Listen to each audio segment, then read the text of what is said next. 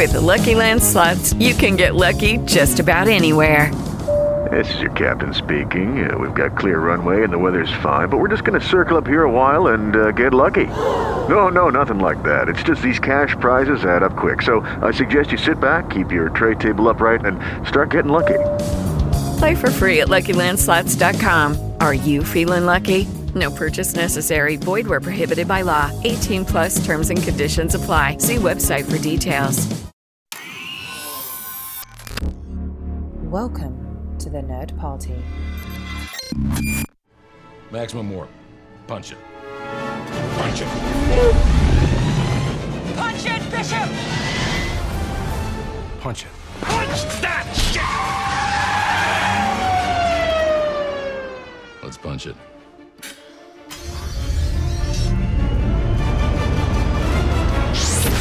Hello, everybody, and welcome to Punch It, writing in Star Trek. My name is Charlene Schmidt, and with me, as always, is... Tristan Riddell. Tristan, I have got to know, did you watch the latest episode of Star Trek Discovery? I very much did. I watched it as soon as it aired, and hopefully, listeners, you have seen it too, because we're going to be discussing it very briefly. We're going to be talking about it, because it needs to be talked about. It needs to be discussed in this Star Trek fandom and on this podcast medium, because we're Star Trek fans and we have to talk about it. We're bursting at the seams. There's a huge spoiler in this episode. If you have not seen it, please skip ahead and to our topic, which is what today, Char? What's our topic today? We're going to go to the Kelvinverse. Not our Voyager Kelvinverse, which we've been doing a little bit of lately, but we're going to discuss the Kelvinverse proper, and we are going to discuss ideas for that possible fourth Star Trek movie that may or may not happen. Absolutely. So until we get to that, which will be in a couple minutes, because this is a short discussion, Red Angel, what did you think? I loved the twist at the very end. I did not see that coming. Now, I shared with you off mic that my Red Angel theory, because we all had one, right, was that it was going to be Zora that we got from the short trek Calypso, which is basically the Discovery computer, and that it was somehow connected to Arium, and we were going to connect the dots that way. Nope, that did not happen, and I had no idea that it was going to be the person whom it was, because when they reveal at the very beginning that, oh, it's Michael, I thought, oh, okay, lame, Disco, lame. And then they threw that at the very end. Like, okay, that's good. Absolutely 100%, because I think I told you, I told my wife, I told my friends, I said, as long as it's not Michael, I said, I was like, as long as the Red Angel is not Michael, then I will be happy. I said, I was like, it could be Pike, it could be Lorca, I don't care. It could be Saru, it could be a Tribble. I don't give a crap. A Tribble with female human hips. As long as it's not Michael. It's so lazy just to make it Michael. And so they said that before we even had the opening credits, they said, oh my God, it's Michael. And I just said out loud at the top of my lungs, lame. Right. It's too obvious. All signs were pointing to that, which is why I think the very twist at the end, that's why it worked so well. Yeah, it's interesting because, I mean, the writers totally lied to us. But it was it's okay because they redeemed themselves. They wanted to throw you off, and yeah, I'm totally fine with that. Like, I guessed it halfway through the episode, but I totally didn't guess it before the episode. So I'm not gonna like say that like I was some sort of genius where I knew who the Red Angel was. But yeah, I loved your theory. I loved your theory so much that I had my wife watch the short trek of Calypso in preparation for this episode. Oh, cool. But, it's irrelevant now. It's irrelevant now. But one thing besides the nonsense of time crystals, one thing that really bothered me. Yeah, that's like red matter. It's a complete nonsensical term that means that's nothing. Do better. I know. I just, even if you just like rub some Star Trek funk into it and even if you just rephrased it and said like chronoton infused crystals, I'd be like, hey, totally on board. You use some space tech. Mm-hmm. Cool. And there, I'm with you. And that's my challenge though. But regardless, the thing that really bothered me and that I could not, it took me out of the episode. This was one big thing, and this is not nitpicking because this is a major crux of the episode. It took me out of it completely, was the entire point of the episode was to put Michael in danger. So that the Red Angel would appear and save her, and then they could trap the Red Angel. That is the total point of the plot and the episode. Yes. Now, here's the thing. If the Red Angel has the sense to know when Michael is in danger and then to travel back in time to save said Michael, wouldn't the Red Angel also have the forethought and the knowledge and the know-how to understand that it was fake? Right? Because isn't this Red Angel coming from the future? And right, shouldn't the Red Angel know this? And shouldn't the Red Angel have showed up maybe just a little bit sooner, because they this was really, really at the very edge of what was going to be okay in terms of Michael's ability to survive this thing. And also, wouldn't the Red Angel know that it was a trap and that they were going to get trapped? But then I guess they probably could, there is some, you can do some mental gymnastics to work out of it, because you could say, well, with Spock interfering, like he was going to make sure that she was going to die, like to make sure that the threat was real. Like you could say that Spock was just like, no, we're getting the Red Angel. Michael's going to die. I'm going to make sure that Michael dies, that her heart stops beating. So he could be the one who says like, I'm going to be the bad guy here to make sure that the job gets done. So you could jump around and say that so the Red Angel knew that Spock was going to make this happen. And so they came to save. But at the same time, they're like, you know, it's a trap. And so the only way you could say it is, well, I knew this was a trap, but I also needed to save Michael, otherwise blah, blah, blah, blah, blah. So I guess I just answered all my own question. True. Right. Or there's also that time paradox thing where certain variables can come into play that haven't happened, and then when they do, it suddenly changes everything, so your future knowledge does not apply. I don't know. Maybe Spock was that variable. Now, I really kind of... that was kind of what made me a little squeamish about that whole thing, was Spock making sure that Michael was going to die. Like, wow, okay. It was the one thing that I didn't really enjoy about the episode, just because it... I don't know. I'm still trying to figure out this incarnation of Spock, where he is, where he's coming from. He is still a little bit of a mess, I think. And it's, I don't know, it's taking me a lot to try and figure out where he's coming from, I think. So I thought, wow, this is borderline out of character. But then again, I don't really know this Spock, so I can't say that. So that's one thing that I keep telling myself too, is that like, we don't know this Spock. We don't know this incarnation of Spock. And we didn't really get to know Spock in the cage. He's right. Just kinda so, there. Like, as much as internally, maybe I've got a problem with that, I've got to take a step back and then look at the bigger picture.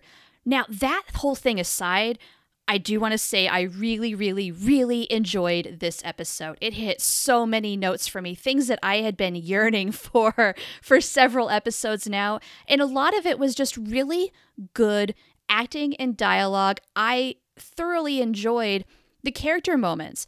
Culber talking to Admiral Cornwell was such a needed scene. And thank goodness. I mean, I think this makes the case for having counselors aboard starships way sooner than we got it in the 24th century. He needed that so hardcore. And prediction here, he and Ash Tyler need to spark up a friendship. Now that they've kind of had it out in the mess hall, they need to talk with one another, because they're the only two who really understand what's going on inside themselves, because nobody else can understand. Yeah, both are going through a massive identity crisis. Absolutely. Yeah. So let's... I don't want a bromance, because I totally think that Culber and Stamets totally need to fall back in love again, get to know each other, and have that whole thing happen again. But those two, make a friendship out of it. Never mind the fact that, you know, Ash/Vulk killed him. We can put that behind. They buried the hatchet. Yeah, I'd be interested to see that. I would. I really would. I would be interested to see them spark some sort of friendship and some sort of camaraderie. I think that would make for some really cool writing and some very interesting moments. And this episode was definitely much more character focused, and I enjoyed that aspect of it immensely. Yeah, and I did see some people saying, "Oh, this one's so slow. Where's the action in this one?" Well, my big complaint has been they're moving so fast that there's no time to process anything. And so in this episode, the processing, I was just thinking, yes, finally, please, more of this. Maybe it's the fact that there was so much of it in this episode that kind of got people thinking, okay, can we go back to the action and moving things along? I kind of feel like maybe it's a little imbalanced, but this was so needed. What do you think about that? I think you have something there. I think that's the thing. It's because I was definitely one of those people where I, like you, was saying, like, you guys need to slow down. You're trying to cram 90 minutes of material into 42 minutes or 45 or 50 or however it was. And you're trying to rush through the season. You're trying, like, you realize you have a limited amount of episodes. You're putting way too much into one episode, way too much in an arc. You need to slow down. But then when they slow down, I was definitely one of those people who had that knee-jerk reaction of, oh, not a lot happened in that episode. That was kind of slow. That was kind of boring. I was very much one of those people. And then once I started to really reflect on it, I was just like, why am I saying this? Because I was begging for an episode like this. And when it comes, I feel like a hypocrite. And I'm like, why do I feel this way? And I think you hit it on the head. I really do. I think you... It's such a major adjustment because it's just like, bam, bam, bam, bam, stop. It wasn't a slowdown. It was a stop. Right. And so it's like we hit a brick wall and the rhythm was completely off. And I think that's what it was, is that, like, if we eased into it instead of slammed on the brakes, I probably would have received it a little bit better. Now, I'm not knocking the episode. I'm just saying that my own personal reception would have changed if we had a little half and half, a well-balanced episode as opposed to all or nothing. I totally agree. I really wish they would sprinkle in these really good character developments and these moments to just breathe. Because that was the key word I was thinking of while watching this episode. This episode is breathing, and I thoroughly enjoyed that. Can we do that while we mix it in with furthering the plot? Yes. Then you've got that balance. You accomplish both things. And then I think everybody is more or less happy, at least the people who aren't totally hating on the show. You know what I mean? Right. You can't please everybody. But I think, that definitely would have been ideal. Well, we've been talking about it for 12 minutes now, and hopefully we didn't... I know we spoiled some. We spoiled who that Michael was not the angel, but we didn't really spoil anything else. So hopefully you didn't listen to this if you haven't seen the episode. And if you did, personal responsibility. We tried to warn you. And, if you're listening to this show, you're probably watching Disco. So, you know. Probably. All right. So, moving on to Star Trek IV, the movie that was going to be at one time and it was hailed as no longer and then maybe could happen, but most likely won't. Yeah. That's where we're at right now at this point in 2019. We have no idea if this movie will ever be made, who's going to make it. And I'm honestly kind of neither here nor there with an actual Star Trek IV movie with this cast of characters. Like, do you care if they ever make a fourth film? Well, I feel like care might not be the appropriate word because I would be happy if they did, but I'm not going to... I'm not going to lock my room and just cry in the dark for 5 hours if they don't. Okay. That's fair. Yeah, I think you're right. That was the wrong word. I'm just not really worked up over it. Yeah, I'm the same way as you. Like, I'm not ambivalent, but I'm also not worked up over it. Like, I'm just like, no, we need a fourth one. No, we had a trilogy. We have three. It ended with the building of Enterprise A.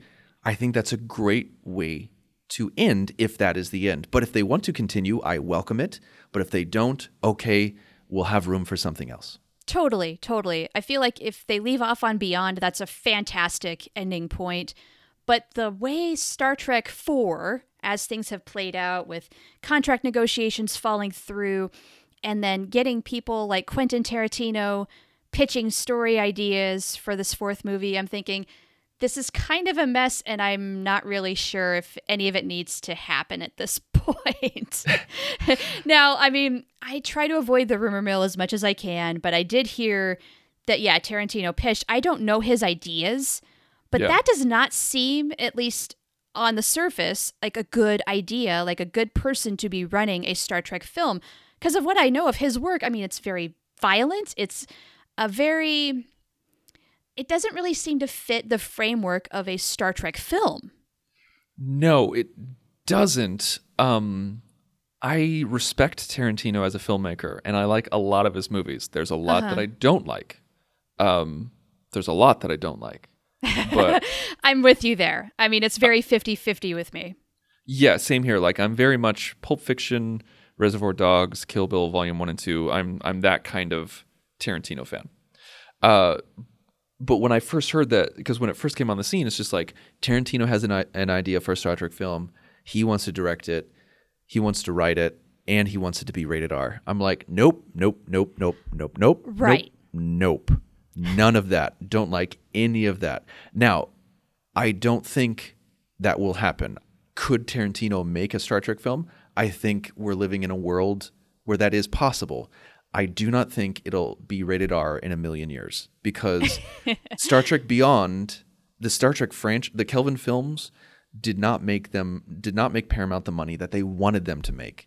And in Paramount's eyes, the Star Trek film franchise is a losing franchise when it comes to finances. And so they're not going to make a rated R sci-fi film, because if you do, you're almost guaranteed to not make enough money to make another one after that.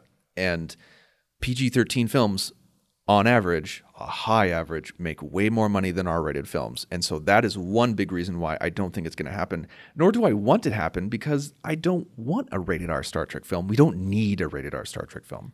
I have to agree with that. There's no reason why Star Trek should be rated R as far as a film goes, because a lot of times, and this is a big critique that people had of Star Trek Discovery, is I don't feel comfortable watching this with my kids. Well, a lot of parents out there, if the film's rated R, they're not going to take their kids, and nor should they probably, especially if they're really young. And so then you're ruining that experience in that sense.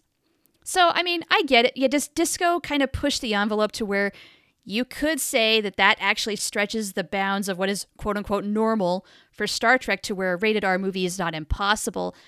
But do we need that?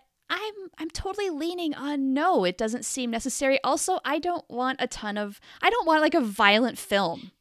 No, I don't want to see somebody get their eyes gouged out or their legs chopped off. And I also don't want to see a rated R sex scene. You know, I don't want any of that. I don't need that in Star Trek. There's plenty of other options. There's plenty of other franchises that do that, and they do it well. Let them do it. Let them do it, which is why I feel like the whole Tarantino angle is not a good fit for Star Trek. Now, that said, I have no idea what his idea was. Maybe it's brilliant. Don't know. But you and I are going to formulate our own idea for this fourth Star Trek film.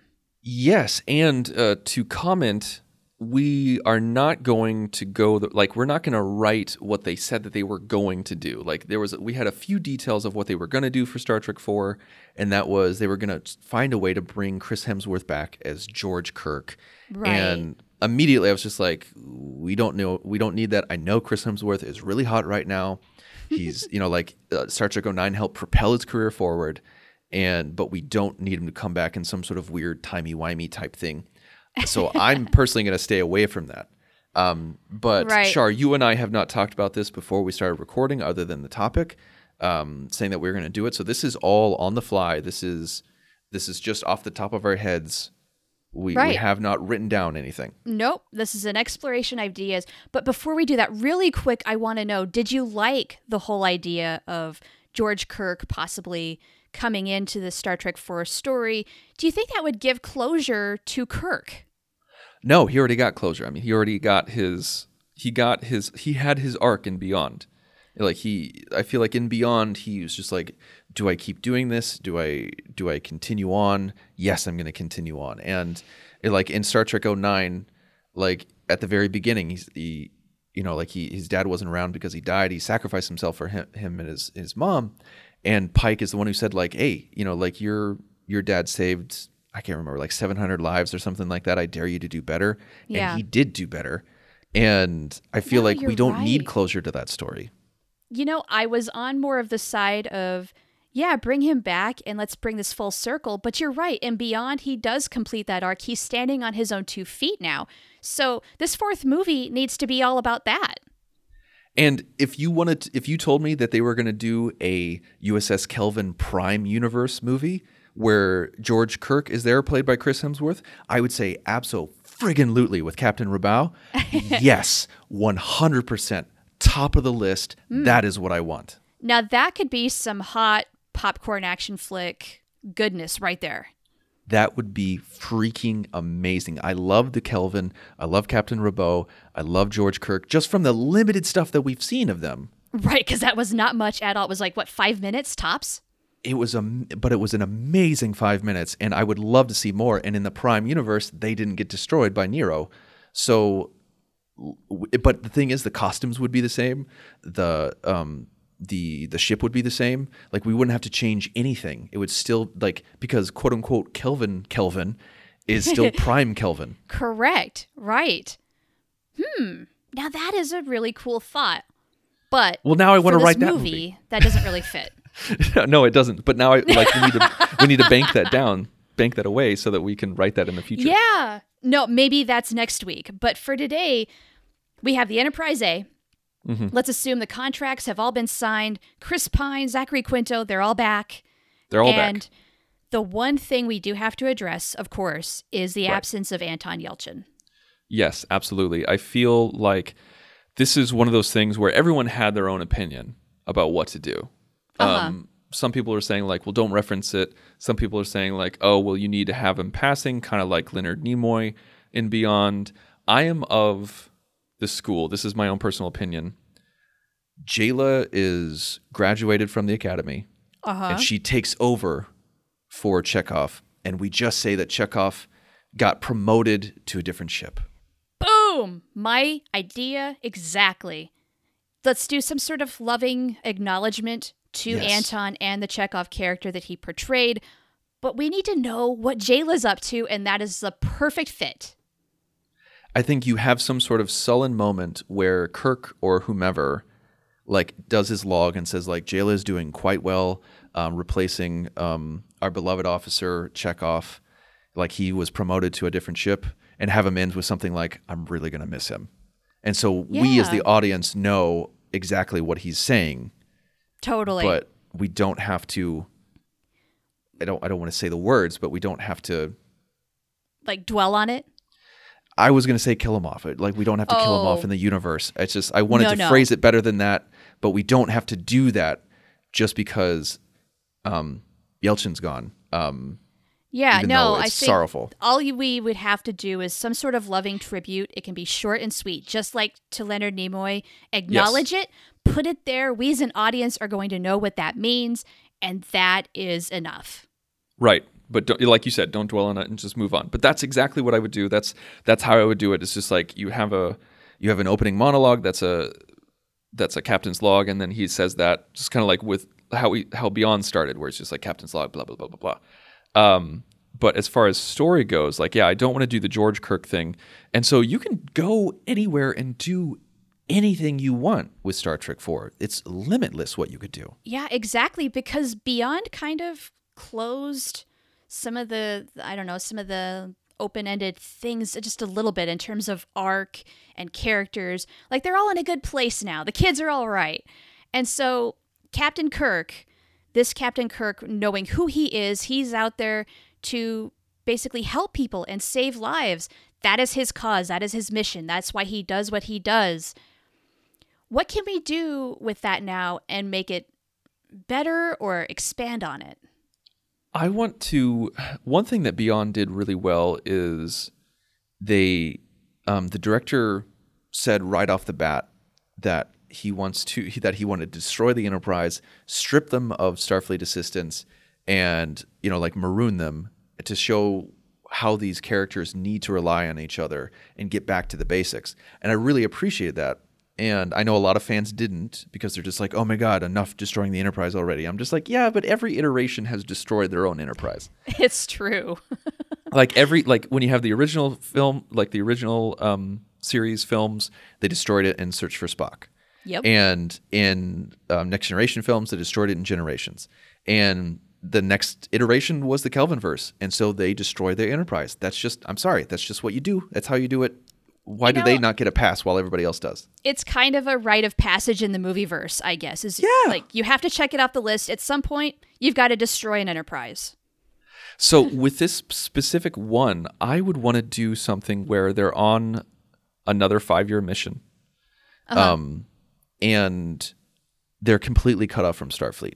No Yorktown, no Starbase, no assistance, no fleet assistance, no one coming for help. They are charting nowhere, and they get into trouble, and there is no backup, because in every single movie there has been backup where, like, you look at 09, they were going to where the fleet was going, and then the fleet was destroyed, and then they went back to Earth. In Star Trek Into Darkness, a lot of it took place on Earth. And they went in between Klingon space and Federation space. And in Beyond, they had the space station that they had to protect. That was Starfleet. So they didn't have Earth, and so that was a move in the right direction. And so I want to take it even further and just be like, bam, they are cut off.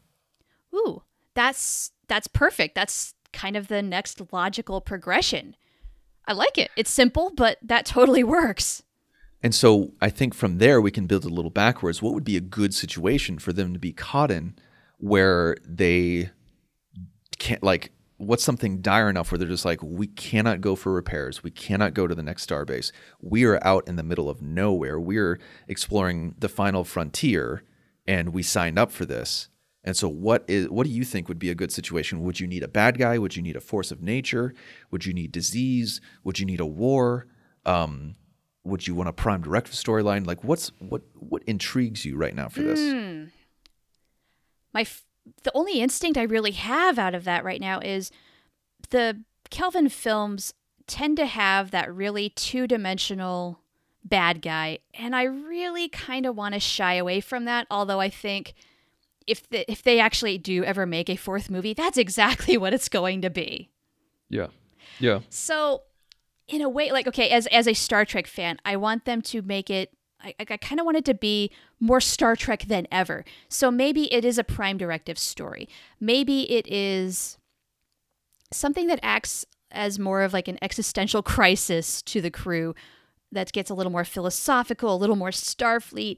Something, maybe it is some sort of disease or...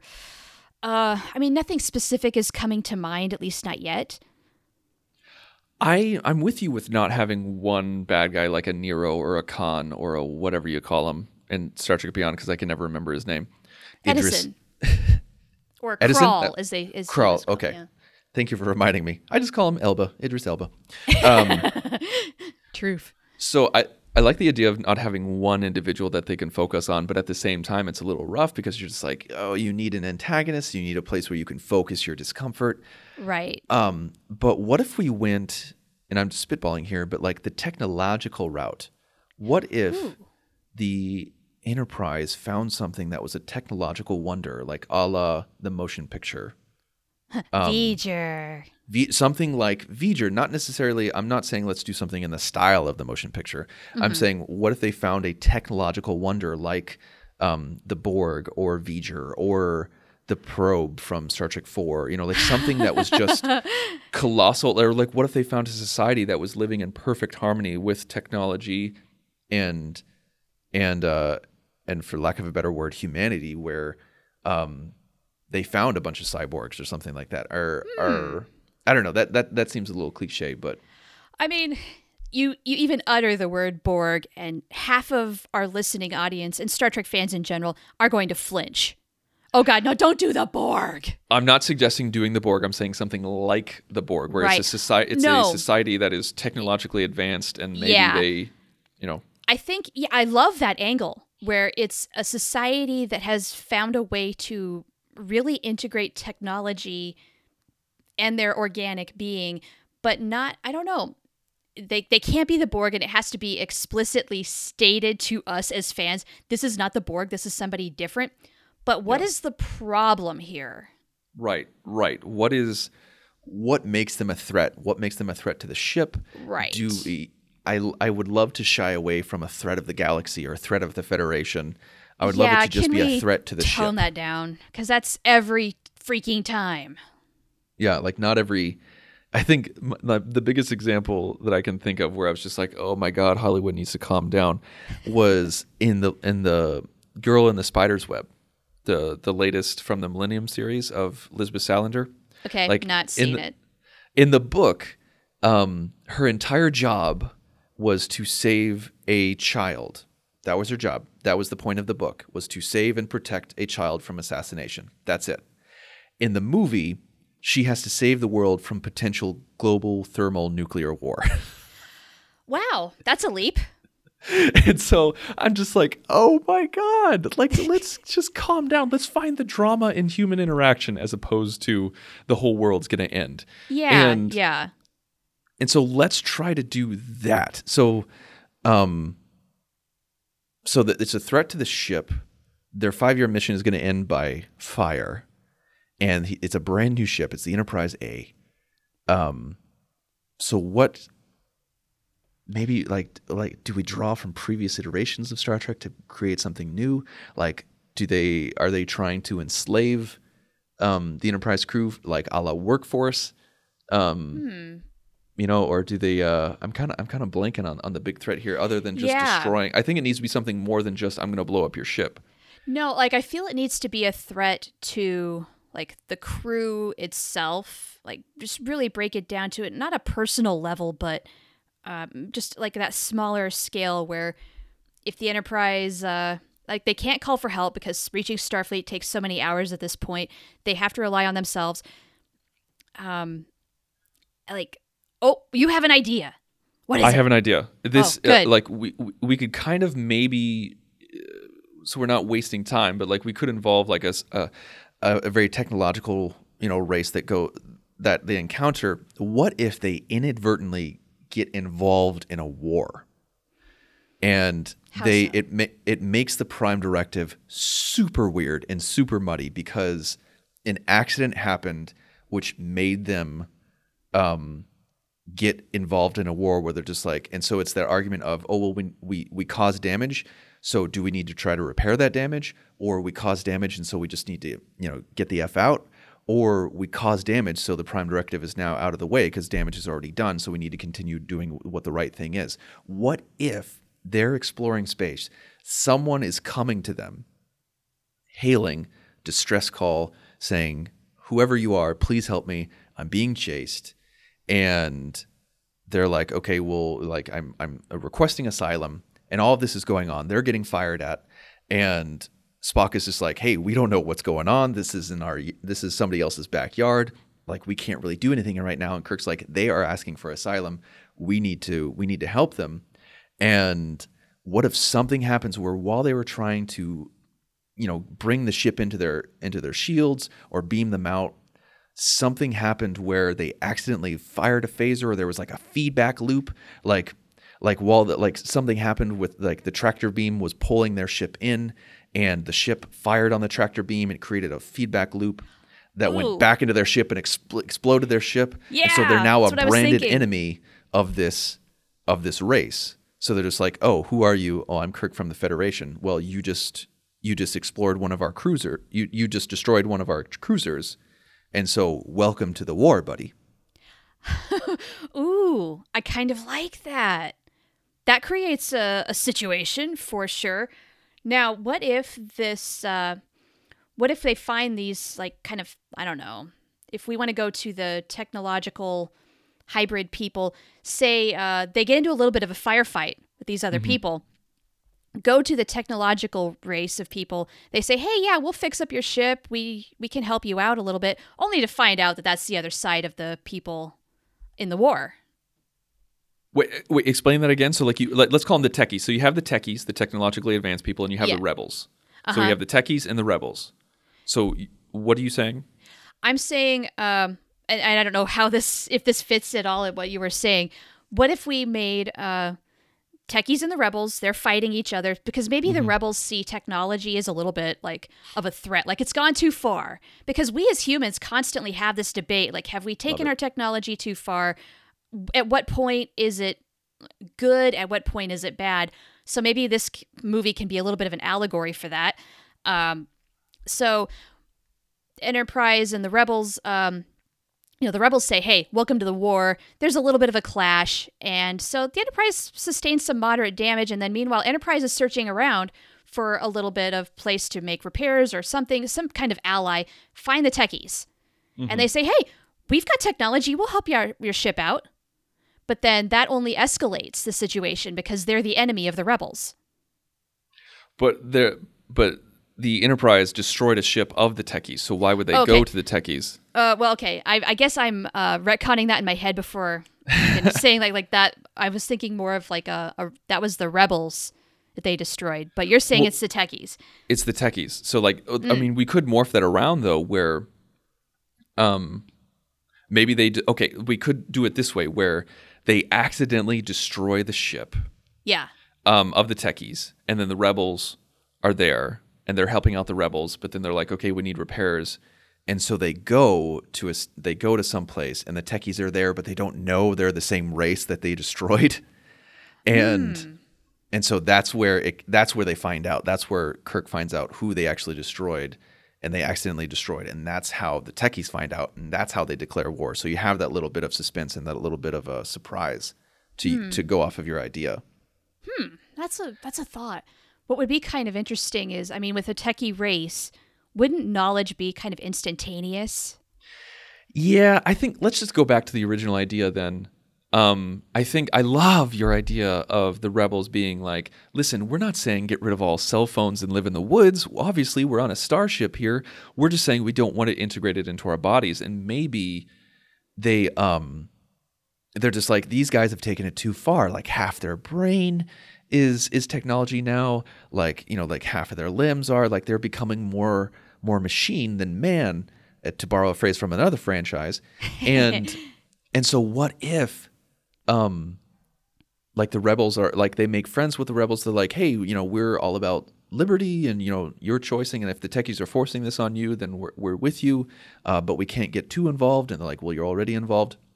And what if they go a little crazy because they find people on the Enterprise who have implants and have enhancements? Ooh, yeah. And maybe they try to take over the ship. They try to take over the ship because it would help them in their fight against the techies. So they actually, by destroying the techies, they inadvertently destroying the techies and helping the rebels, they backed the wrong horse. Right. Accidentally. Okay. Yeah, but meanwhile, the techies look like the bad guys because, yeah, maybe they really have taken technology to such a level of integration where they damn near, like, you can kind of see, like, the Borg on the horizon. You know what I mean? Like, this is what could lead to the Borg. And so that's what the rebels are warning against, and we're thinking, yeah, they're right. You can't take this too far. And I think maybe the message of this movie is that in war, there are no innocent sides. I love it. There's no clear black and white. There's no clear right and wrong. Like the rebels are doing heinous things as well to stay quote unquote pure from technology. Yes. And the techies are going way too far and saying that they're trying to force other people to live their kind of lifestyle. And so that way, there's got to be a happy medium. There's got to be civil liberty. There's got to be, if you want implants, have them. If you don't want them, that's fine too. But don't force others to live your way of life either direction. Oh, I love that. I love that so freaking much. That's a great message, especially for our day and age where technology is taking over our lives to some extent, where we just simply cannot live without it. I mean, imagine if the electrical grid were to go out for several days. Would we honestly, I mean, not everybody would survive that. Not even a few days. No. It would be pandemonium. It would be a little bit. A little chaos. There would be riots. So I think the thing with that is, so we have the antagonist is the quote unquote techies. And the Enterprise, I think the Enterprise has to continue to fight them. Maybe not destroy any more ships, but continue to fight them just to get through space. Like we're just like, we just need to get through their space. We got to get out of their space. It's kind of a la Delta Quadrant with Voyager, Like this is God. You are reading my mind today. I was thinking that like the Kazon and the Vidians, just get through their space, get out of there. Just get through their space. We'll mark it as no territory when we chart it. When we get back to the Federation, when we can maybe like when we're back in communication range with the Federation, we will say this. We'll say like stay away from these guys. It's a warring space, and so they continue to fight the techies, but they don't destroy anybody. They don't kill anybody. But then that's when the rebels start to go crazy, and they're already on their ship. They try to take over the ship, and they try to kill the people who have technology integrated into their bodies, which we have seen before. We have seen people on the Kelvin Enterprise with technology integrated into them. And so I think, like, we have one person who's a representative of that. I'm thinking a woman, because we haven't gotten a female antagonist in the Kelvinverse yet. No, we have not. And so I don't want this, but we don't know that this person's an antagonist until towards the end, or at least towards the middle. So it wouldn't be like your everyday Khan or Nero or anything like that. Yeah. It would be friend turned enemy, which would make it a much more interesting arc. Oh. And hell, since it's Kirk, we could make him flirt. We could make him fall in love if we wanted to. Hey, speaking of romance, I'm wondering about Scotty and Jaylah. I really think there needs to be a little bit of a flirtation going on there. Now, oh, the not age romance. Difference is way too old. Don't care. Don't. I mean, in the 23rd century, how much does that matter? We don't even really know how old Jaylah is. But it matters to me in the 21st century, where we're constantly having these 40-year-old men and 50-year-old men having a relationship on screen with women in their 20s or early 30s. Well, okay. I mean, I see your point. That is it gets a little gross after a while. Like, find someone your own age. But I don't know, maybe Jaylah's like, hey, Montgomery Scotty, you're my friend. I'm friend zoning you. I would love to see Jaylah just kind of turn that off and just be like, no, thank you. Like, I'd love to see her kind of like with kind of like the. Not on purpose, and I'm not trying to make her like Chekhov, but like where Chekhov was constantly flirting with the alien women, and we see him as kind of like a hound. I would love to see Jaylah do that, where she's just like, she's not really interested in anybody on the ship, but if there's some people passing through, she'll be interested in them. But I don't think we need to give Jaylah romantically just yet. Well, okay.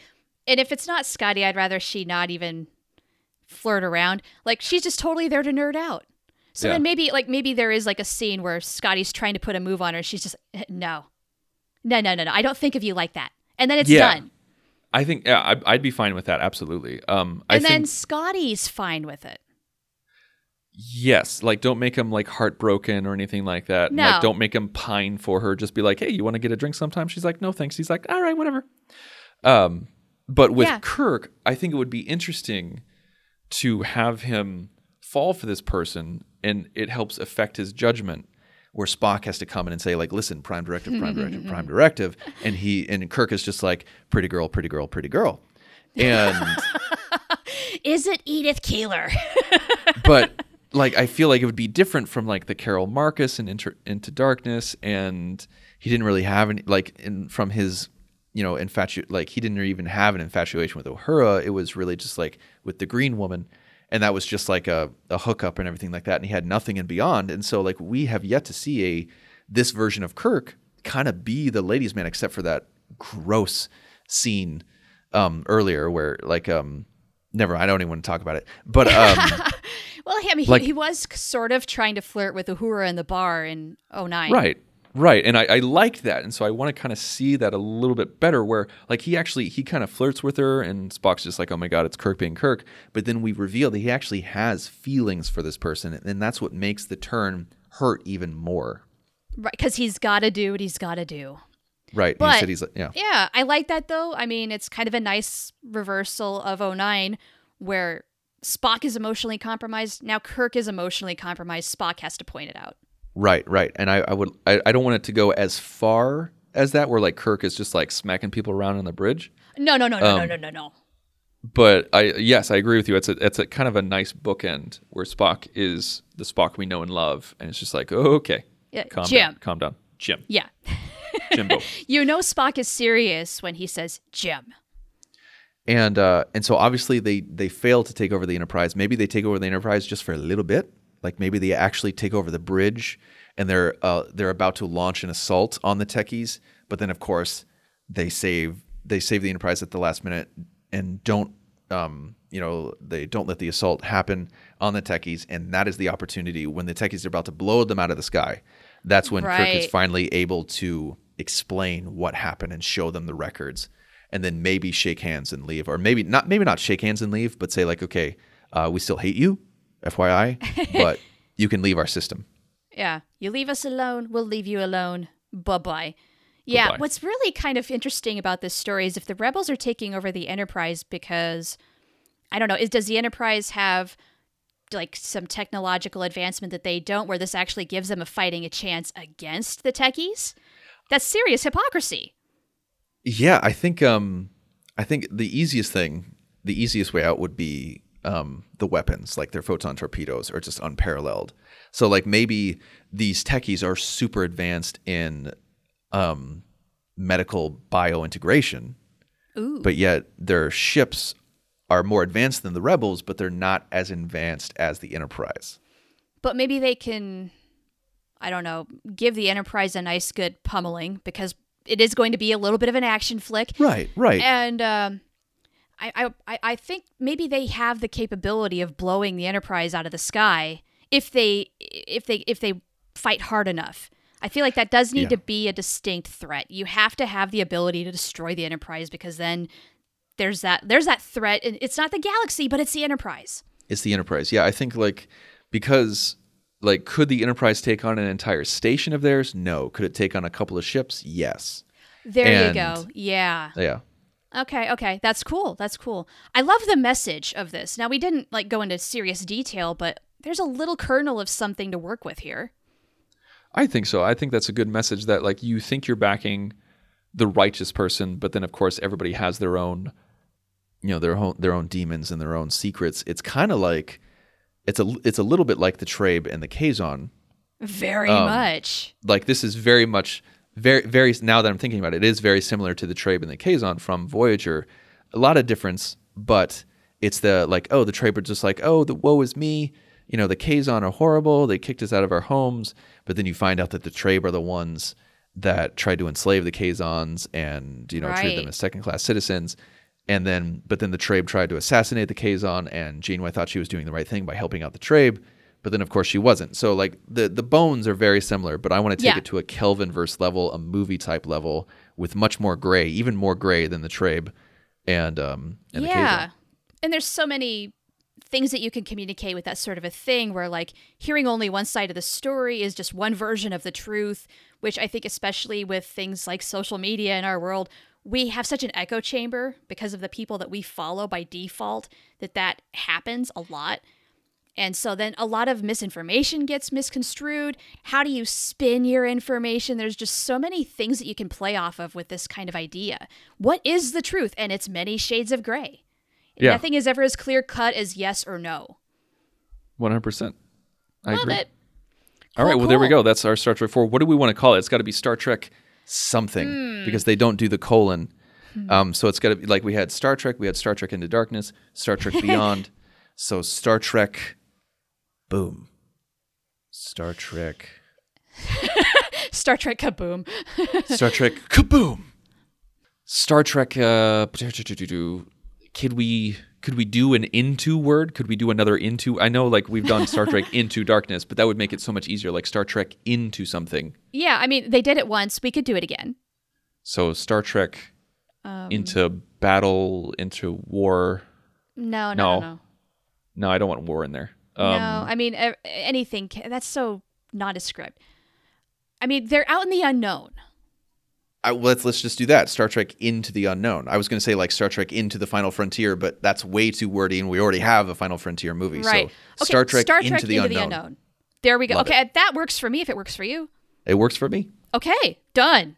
Sold. Well, there you have it, folks. That was our episode. Star Trek 4, also known as Star Trek Into the Unknown, the fourth Kelvinverse movie, as written on Punch It by Charlene Schmidt and Tristan Riddell. We thank you so much for listening. If you want to listen to our other stuff, please go to thenerdparty.com/punchit. If you want to reach out to us and maybe suggest something, something that you want us to talk about or discuss, or if you have any questions for us, you can go to thenerdparty.com/contact, select Punch It from the drop-down menu, fill the form, and it'll send us an email. You can find us all over social media on Facebook, Twitter, Instagram. Just search The Nerd Party. You can find me personally on Twitter at The Insane Robin. And you can find me at Oh The Profanity. Now, next week, Char, do we want to continue in the Kelvinverse? We spent a lot of time in the Kelvinverse, more time sure than did. I ever thought that we would. But do we make the USS Kelvin movie next week? Sounds good to me. Let's go for it. All right, we're going to go for it. So next week, we're going to be writing the USS Kelvin movie, and you know we're going to punch it. Ready for warp, sir. Let's punch it.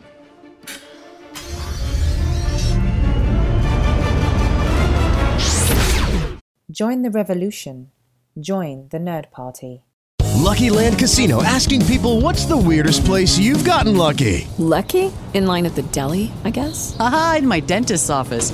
More than once, actually. Do I have to say? Yes, you do. In the car, before my kids' PTA meeting. Really? Yes. Excuse me, what's the weirdest place you've gotten lucky? I never win and tell. Well, there you have it. You can get lucky anywhere, playing at LuckyLandSlots.com. Play for free right now. Are you feeling lucky? No purchase necessary. Void where prohibited by law. 18 plus. Terms and conditions apply. See website for details. Lucky Land Casino, asking people, what's the weirdest place you've gotten lucky? Lucky? In line at the deli, I guess? Aha, in my dentist's office.